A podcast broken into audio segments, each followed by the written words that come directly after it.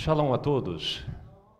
Bom, gente, hoje a gente está de volta aqui para dar continuidade, se é que eu posso falar assim, a uma série sobre esse momento que a gente está vivendo, momento Copa do Mundo, né? Momento Pacheco, momento Voa Canarinho, momento que está todo mundo aí, digamos assim, é, pelo menos ciente do que está acontecendo. Aliás, que diferença, né, gente? Que diferença, porque antigamente Copa do Mundo era como um buraco negro.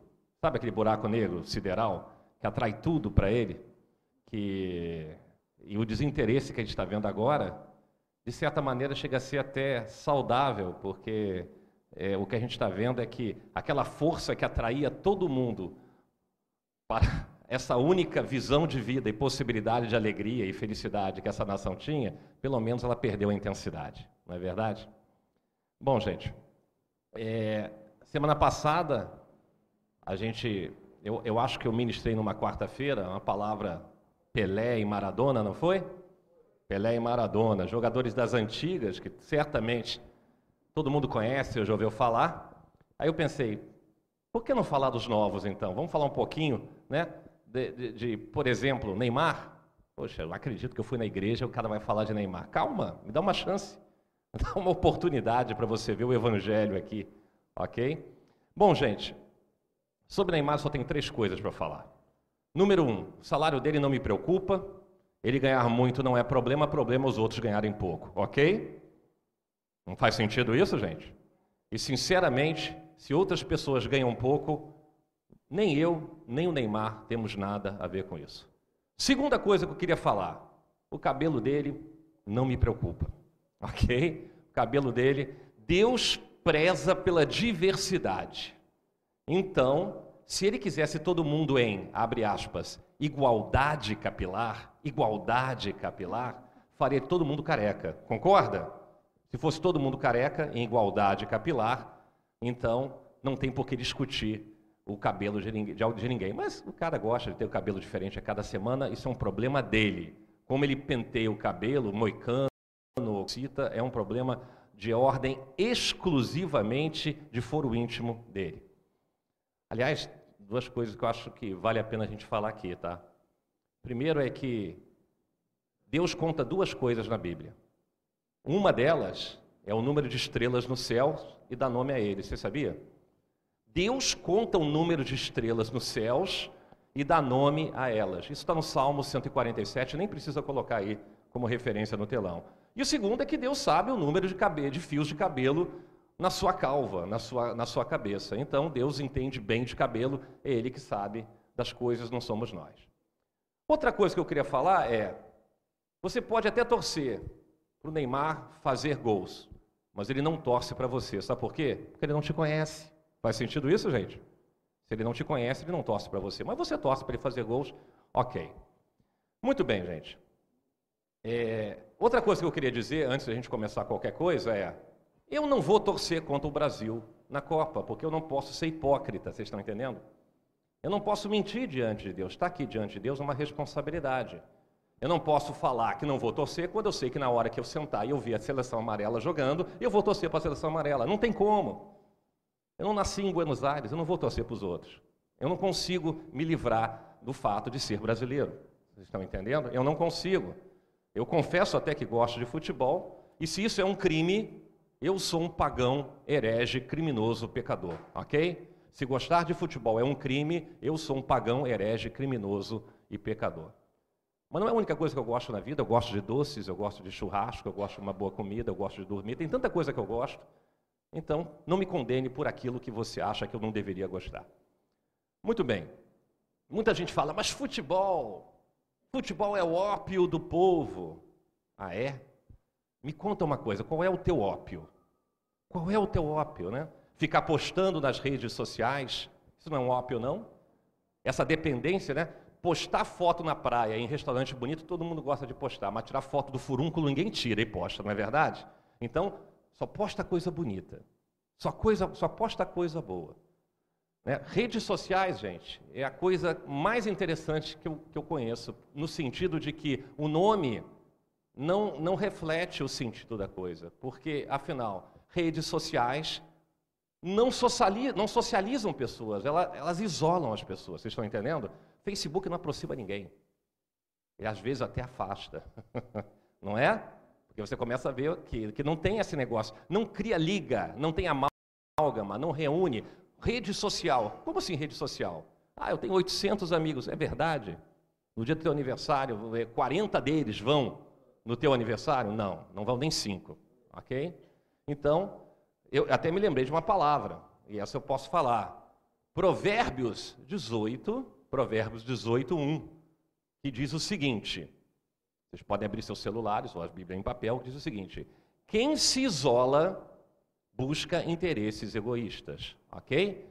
Quem se isola, está aqui, tá aqui no telão, você pode acompanhar. Quem se isola busca interesses egoístas.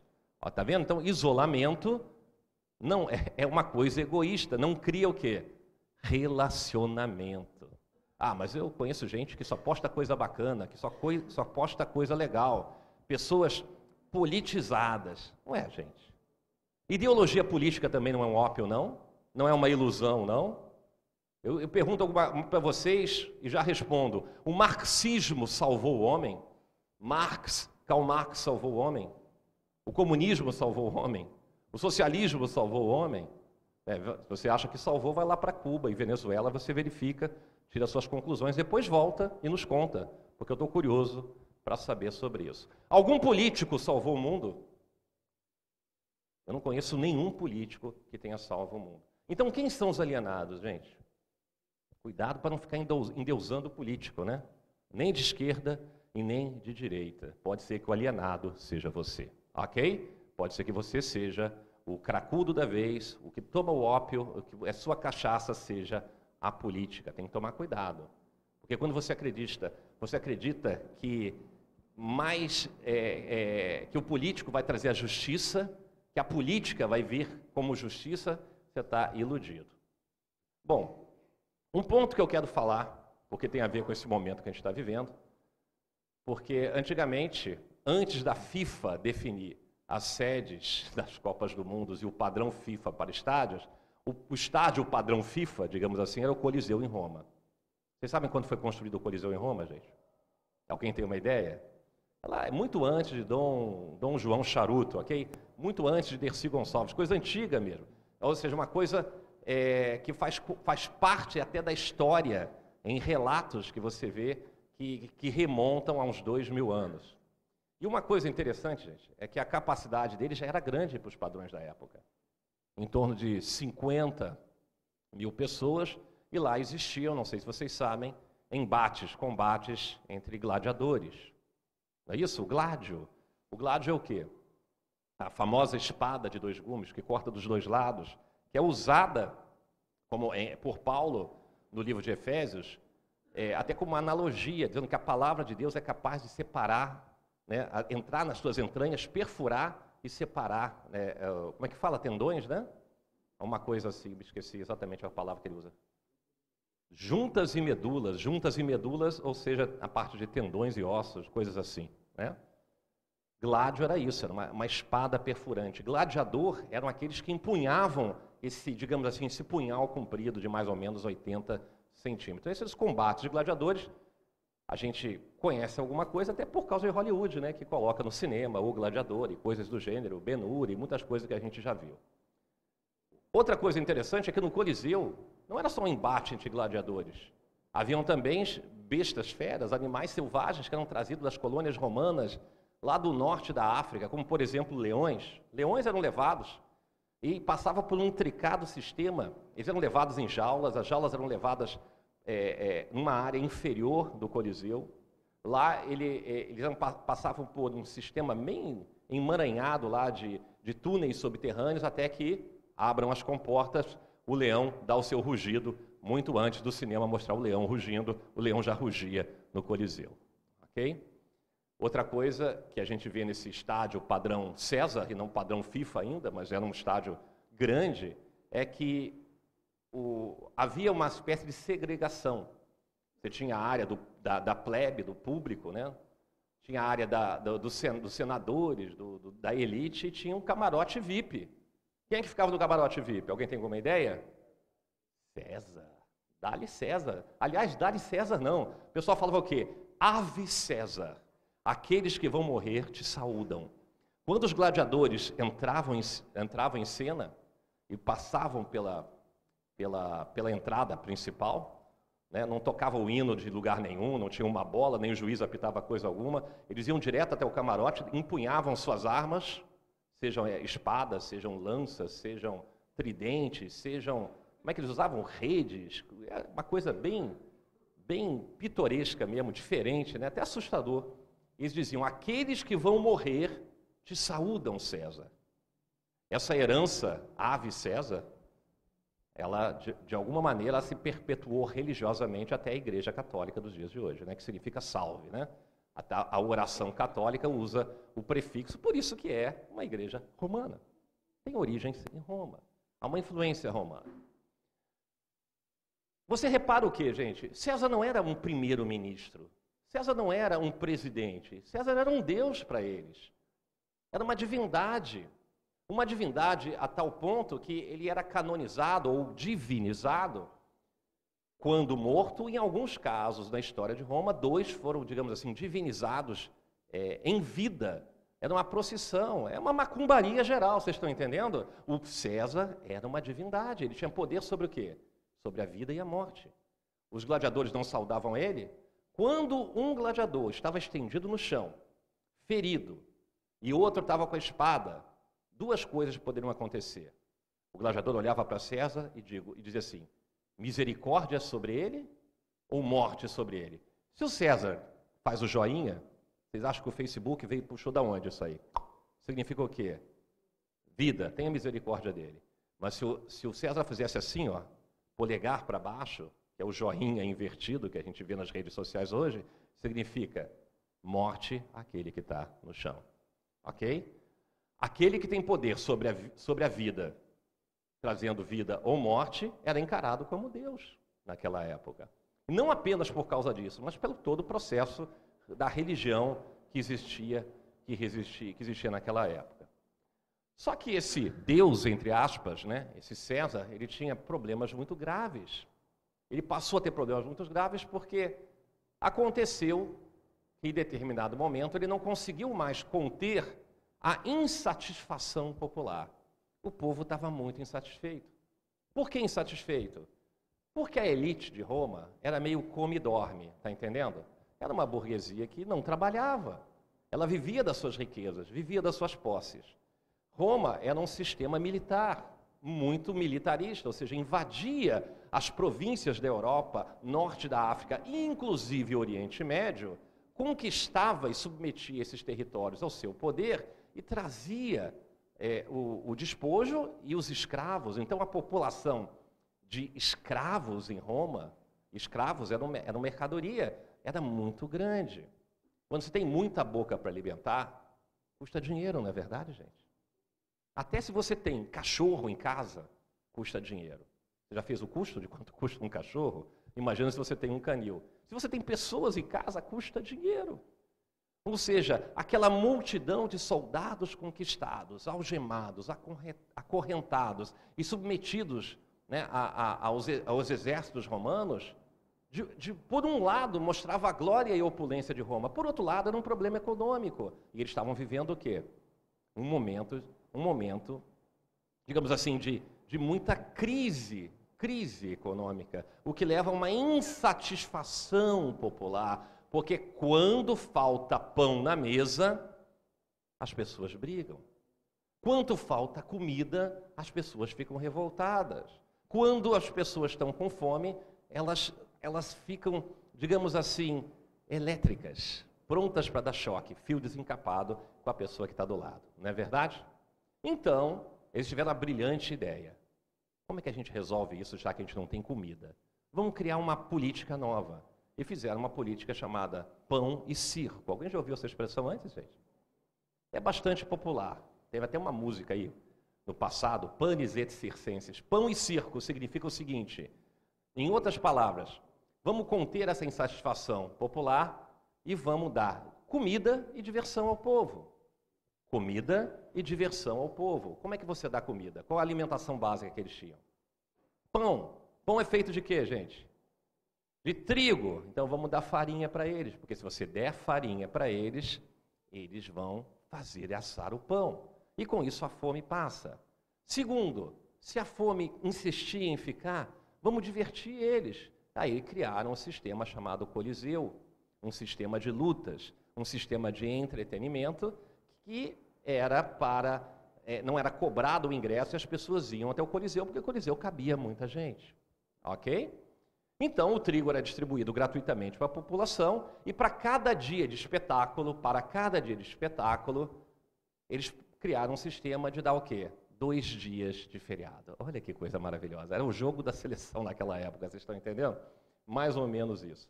Ou seja, Roma parava no dia de eventos ou jogos, digamos assim, que existiam no, no, no Coliseu. Repara uma coisa, gente. Hoje em dia, os gladiadores, digamos assim, forma de usar, né, uma analogia, uma forma de expressão uh, da Copa do Mundo, são ídolos em seus países, não é verdade? Defendem o uniforme da sua nação. Eles não jogam somente por si, eles jogam por toda uma nação. Agora, imagina se fossem dois dias de feriado para cada dia que você assistisse um jogo da Copa. E como é que seria a nossa vida aqui? Né? Porque afinal nós temos o quê? Um mês, um mês de jogos todos os dias. A Copa do Mundo ela vai acabar dia 15 do mês de julho, não é isso? Os jogos são quase diários, ou seja, para cada dia de jogo você deveria ficar em casa dois dias, se a gente fosse manter o esquema, o esquema de Roma. Né? Um mês sem trabalhar, demandaria mais dois meses sem trabalhar. Olha que loucura. É uma espécie de Ramadã, né? Ramadã, que é o feriado religioso, é, mas que nesse caso seria dos laicos do futebol. Gente, esses romanos eram idólatras mesmo, né? Como gostavam, como gostavam de ter suas idolatrias. A gente tem tanta facilidade de enxergar a idolatria nos outros e tão pouca facilidade para enxergar idolatria e o ópio que existe em nós mesmos. A gente é muito bom de apontar o dedo, mas a gente é muito ruim de se olhar no espelho. Sempre foi assim. Isso é, uma, é o histórico, o histórico dessa espécie humana. Agora vamos imaginar uma situação hipotética, muito doida mesmo, é claro, surreal, mas serve para ilustrar essa situação. Imagina o profeta Elias. Lembra de Elias? O Elias que enfrentou os profetas de Baal. O Elias que enfrentou Jezabel. O Elias que enfrentou o rei Acabe. O Elias que lutou contra 400 é, é, feiticeiros de Baal, é, imagina ele sendo transladado para um dia de jogo de futebol de uma Copa do Mundo, caracterizado do jeito dele, né? que é aquela roupa de pelos com cinto, um cajado e aquela barba pujante e reluzente. Aí ele entra, ele entra, ele entra no estádio e vê uma legião de torcedores pulando, fazendo coreografia com os braços esticados, como se fosse fazendo um feitiço, né? Para a bola não entrar no gol ou para a bola entrar no gol adversário, né? Uh, não é isso? Ah, imagina só, 50 mil pessoas pulando no estádio de futebol e o cara sai, o profeta Elias sai e, e, e ganha um ingresso no meio de uma torcida de hooligans, por exemplo, da Inglaterra. Inglaterra, escolhi Inglaterra aqui só para só só ilustrar. Ele vendo as pessoas com aquele rosto pintado, berrando, com as roupas o que sacerdotais do, do, do, seu país e num êxtase completo. O que, que ele faria, gente? O que, que ele fez com os profetas de Baal? Ele se joga no chão e clama o quê? Fogo do céu. Para ele, é claro, é uma adoração. Ou seja, é uma adoração a outros deuses. Vocês estão entendendo? Ou seja, a gente é muito bom de apontar o dedo para aqueles que usam o, o, ópio deles, mas a gente não consegue enxergar o nosso próprio ópio, se é que a gente pode falar assim, ok? E olha que eu não sou xiita em relação a essa questão de futebol, não, hein? Mas futebol é diversão ou é esporte, gente? Pelo menos na Copa do Mundo, vamos pensar.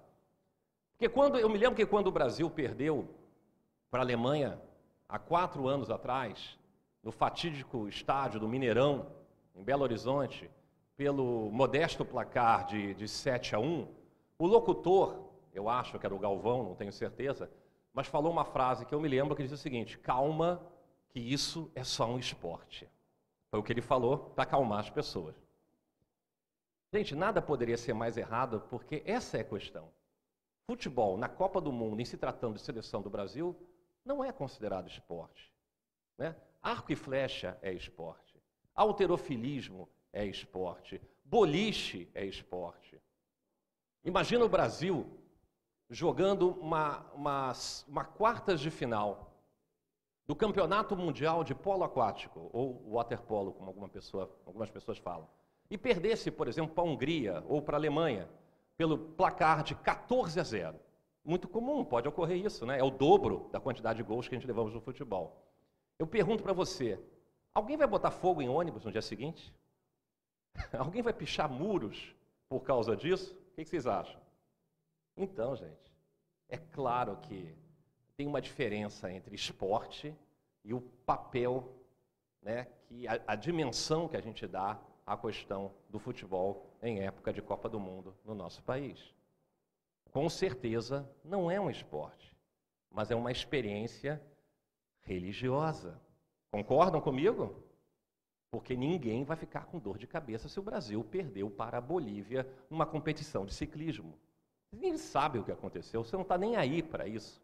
Então, será que a gente já entrou em uma esfera do metafísico, além do físico? Algo espiritual, algo que transcende, transcende a matéria? Gente, pensa um pouco.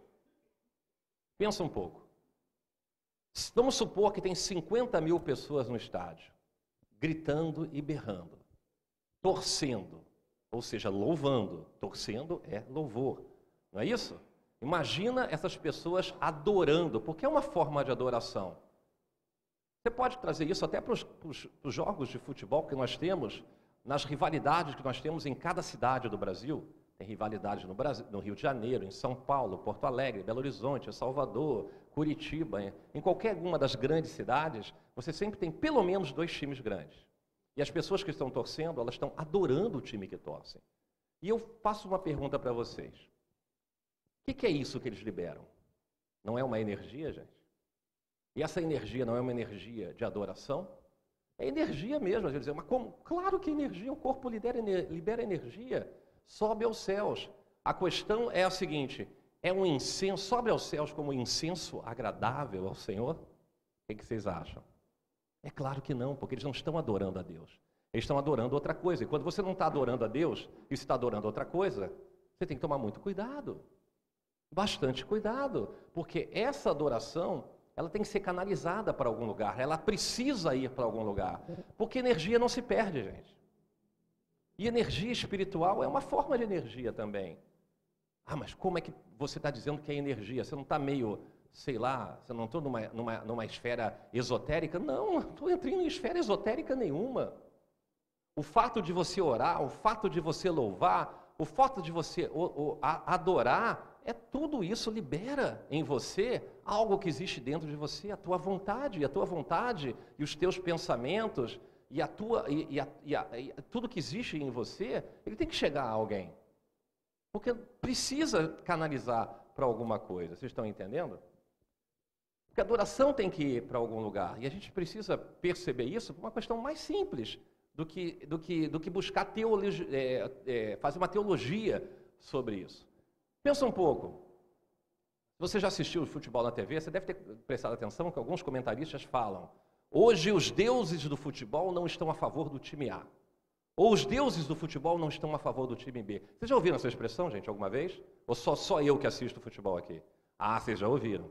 Se fala deuses do futebol, é porque, embora ele use isso como uma linguagem figurada, no fundo, no fundo, ele está dando vazão a essa, essa, essa maneira que a gente pensa realmente sobre a dimensão espiritual que tem o, o, o, o amor exacerbado, se digamos assim, por uma competição que não é apenas esportiva.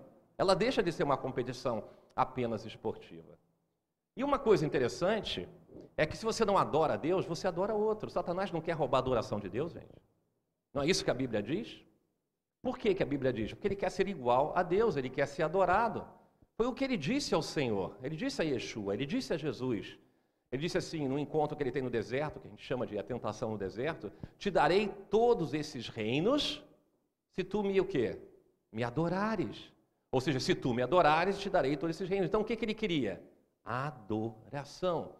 O livro de Isaías, outro profeta, deixa claro que, que Satanás ele aparece, ele aparece descrito como aquele que quis montar o seu trono no mais alto monte e ser igual a quem? A Deus. Ele usa a expressão altíssimo, ok?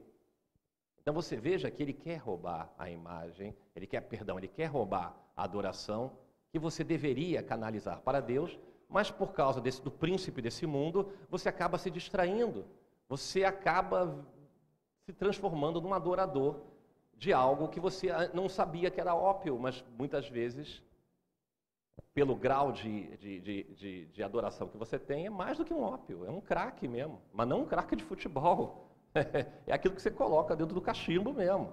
Você vive numa outra dimensão, você vive alheio a tudo, é ser um alienado. Chega a causar alienação de verdade. Uma das coisas que eu noto e observo em relação à adoração é que, de fato, gente, de fato, a gente é a imagem daquilo que a gente adora. A gente busca ser a imagem do que a gente adora. A questão não é se as pessoas adoram, mas a quem elas adoram. Vou, vou explicar de novo, atenção. Todo mundo adora. Todo mundo é adorador.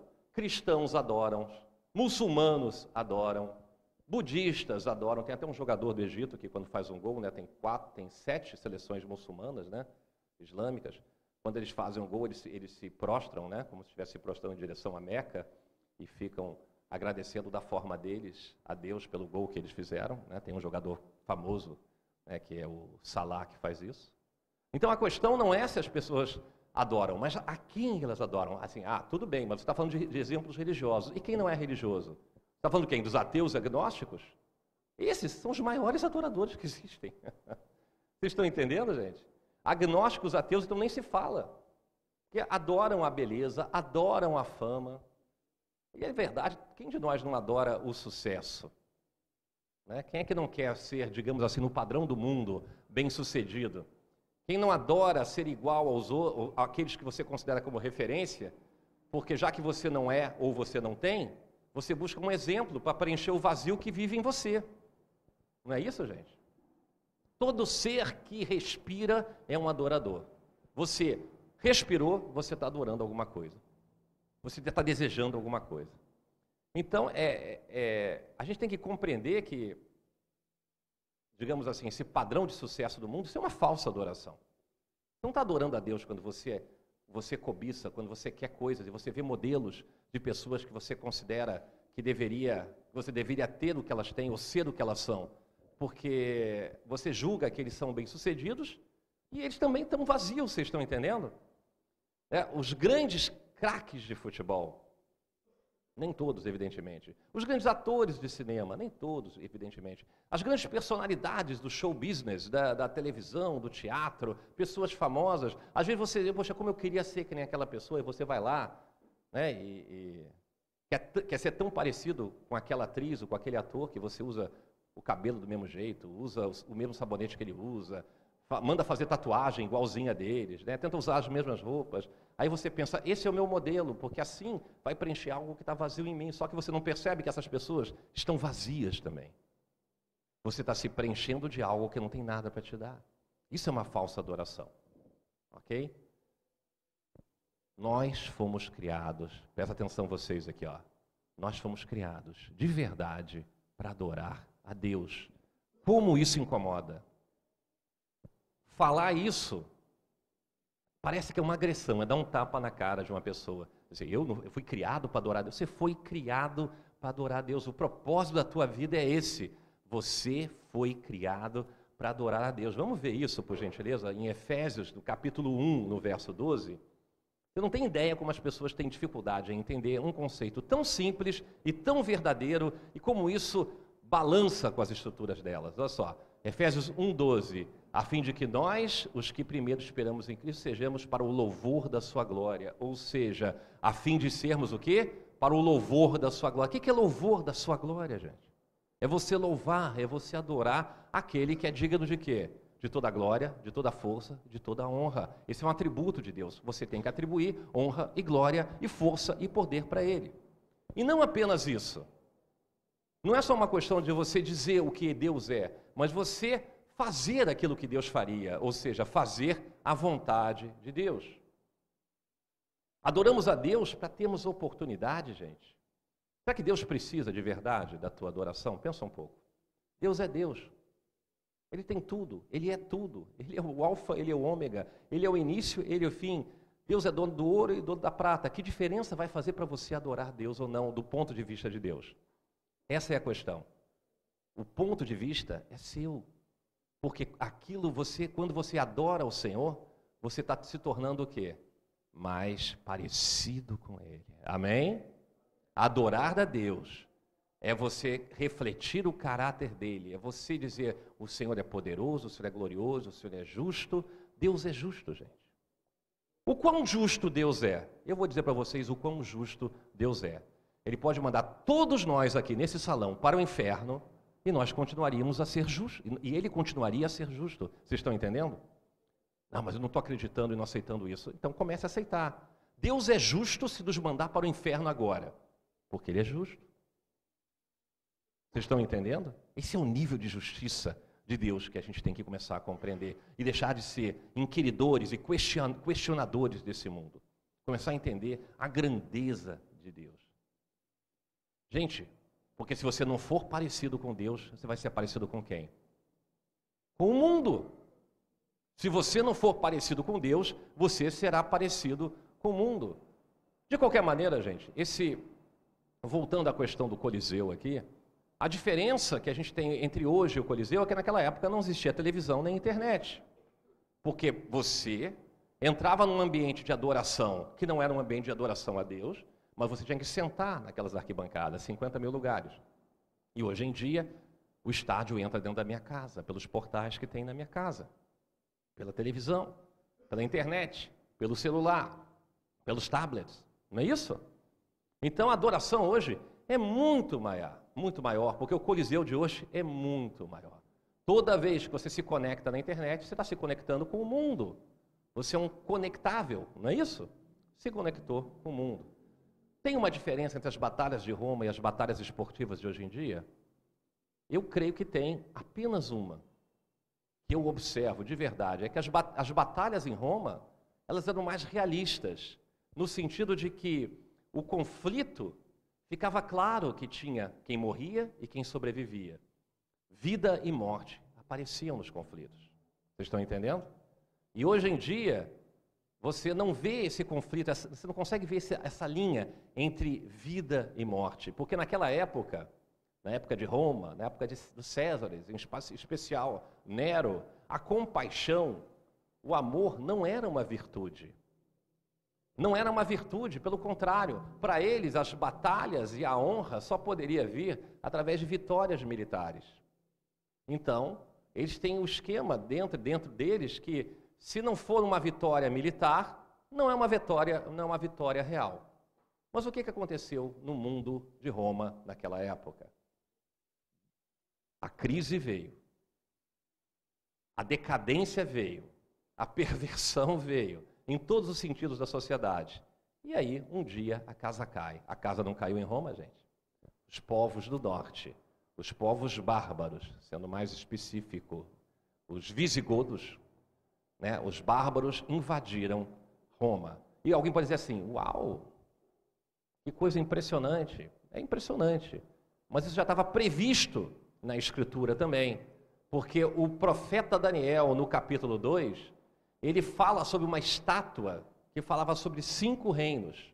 Né, que a cabeça era de ouro, os braços e o peito eram de prata, é, os membros inferiores eram, eram de, de bronze e, o, e a perna e o pé era uma junção de meio barro, meio ferro. E uma pedra que simboliza, no meu entendimento, da minha interpretação, a rocha da nossa salvação, vem e começa a demolir tudo. Ou seja, são eras de reinos que vão caindo. O primeiro foi Nabucodonosor, o Império da Babilônia. O segundo foi o Império Persa, pelo menos eu, eu acredito que sim. O terceiro, né, se eu não estiver enganado, foi Roma. Se vocês em casa quiserem me criticar, podem me criticar. Eu não vim, não vim programado para falar sobre isso, me ocorreu de dizer isso, então eu não me lembro bem do, do, das interpretações que existem. Mas a queda de Roma, que foi a maior potência que, que, que existiu, é, pelo menos durante mais tempo se perpetuou no poder, foi algo que foi previsto também, ok? Poderia falar muita coisa sobre isso, mas eu vou fugir do foco. Então eu quero chegar num ponto importante. Então o que, que destruiu Roma, gente? Foram os bárbaros?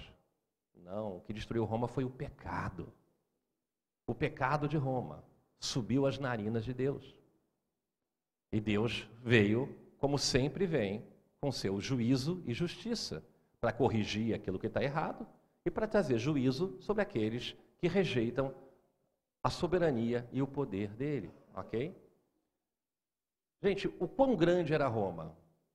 Eu quero dizer para vocês o seguinte: depende sobre a perspectiva humana ou sobre a perspectiva de Deus. Porque sobre a perspectiva humana, a gente mede a grandeza de uma nação pelo tamanho da população. O pessoal fala assim: uau, a China tem o quê? 1,2. 1 bilhão e 200 milhões de pessoas. A Índia tem quanto? 900 milhões, quase 1 bilhão de pessoas. E o Brasil são 90 milhões em ação. Não, não são mais 90 milhões, nós já somos cento e alguma coisa, né? Uns 150, uns 170, sei lá. Então, eu devo medir uma nação pela população, pelo tamanho da população? Talvez para os economistas que existem hoje em dia, né, é, eles, podem, é, eles podem imaginar que a grandeza de uma nação ela é medida dessa maneira. Vamos ver então, é, vamos ver Provérbios 14, 34. Eu quero mostrar para vocês como é que Deus mede uma nação. Você não mede uma nação pela população, e você não mede uma população, uma nação, pelos resultados esportivos em campo. Um país não é grande porque ganhou uma Copa do Mundo. Um país não é maravilhoso porque ganhou duas Copas do Mundo. Um país não é maravilhoso se for hexa. Ele não é maravilhoso no padrão de Deus. Pode ser do padrão dos homens, vocês estão entendendo? Você não mede pela população, você não mede nem pelo PIB, Produto Interno Bruto, você não mede nem pelo IDH, que é o Índice de Desenvolvimento Humano. Olha como é que Deus mede uma nação. Provérbios 14, 34 diz o seguinte: A justiça engrandece a nação, mas o pecado é uma vergonha para qualquer povo. Vocês estão entendendo? Como é que você mede a grandeza de um país?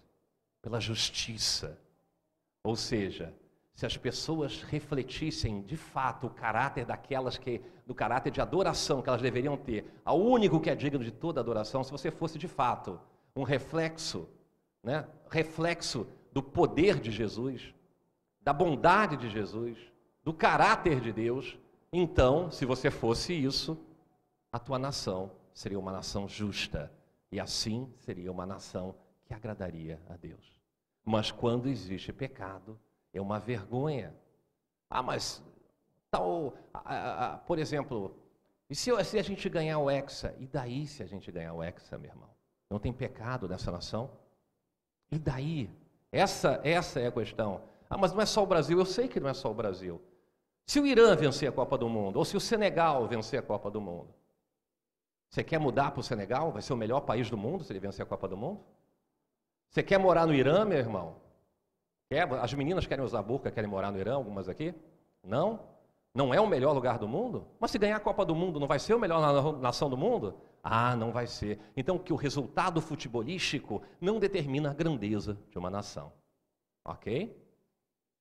Grande nação, grandes nações são nações justas. De verdade, gente. Você tem que tomar cuidado, porque o futebol, na dimensão que a gente está assumindo, ele está atendendo aos interesses, digamos assim, do César do nosso tempo, da nossa época, porque na época de César, o, o, a, na programação do Coliseu, as preocupações não eram mais a justiça, como tratar as pessoas com respeito. As preocupações eram quem vai morrer e quem vai viver e quanto trigo eu vou ganhar. Não é isso? A gente está voltando no tempo.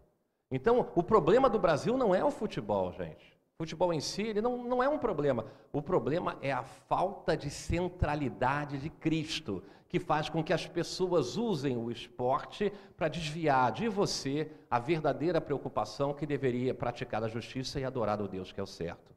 Aí você fica adorando o Deus que é errado. E por isso você vive um mundo num mundo injusto, pelo menos na nação que a gente está vivendo. Ok? E como é que vai ser no final dos tempos? Ué, como é que vai ser? Lembra da bola de pedra que caía sobre a cabeça da estátua de Daniel e ia achatando todo mundo? No final dos tempos, todas as nações serão destruídas. Vocês estão entendendo? Todas as nações. Nenhuma delas ficará de pé, mas vai ficar de pé uma nação. Que nação que vai ficar de pé? A nação dos justos, daqueles que seguem a palavra de Deus. Gente, sempre foi o justo que definiu é, o, o juízo e a misericórdia de Deus sobre uma nação. Quando os anjos vieram encontrar com Abraão e falaram para ele que o Rio de Janeiro, o Rio de Janeiro não, que Sodoma ia ser destruída, não é? O que, que ele procurou? Que, que, qual foi a negociação de Abraão com o anjo do Senhor? Quantos justos tem nessa cidade? Ok? Quantos justos tem nessa cidade? Quantos justos tem na tua cidade, meu irmão? Você que mora em Belo Horizonte, você que mora em São Paulo, você que mora no Rio de Janeiro, você que mora em Porto Alegre, Recife. Quantos justos tem na tua cidade? Quem são os justos hoje em dia? Aqueles que são aliançados com quem? Os, os seguidores de quem? Os seguidores de Yeshua, de Jesus, amém? São esses que são o quê? O sustentáculo da justiça de uma nação. Porque quando você tem que entender que o poder dominante não é aquele que está em cima no poder, mas aquele que é levantado como justo.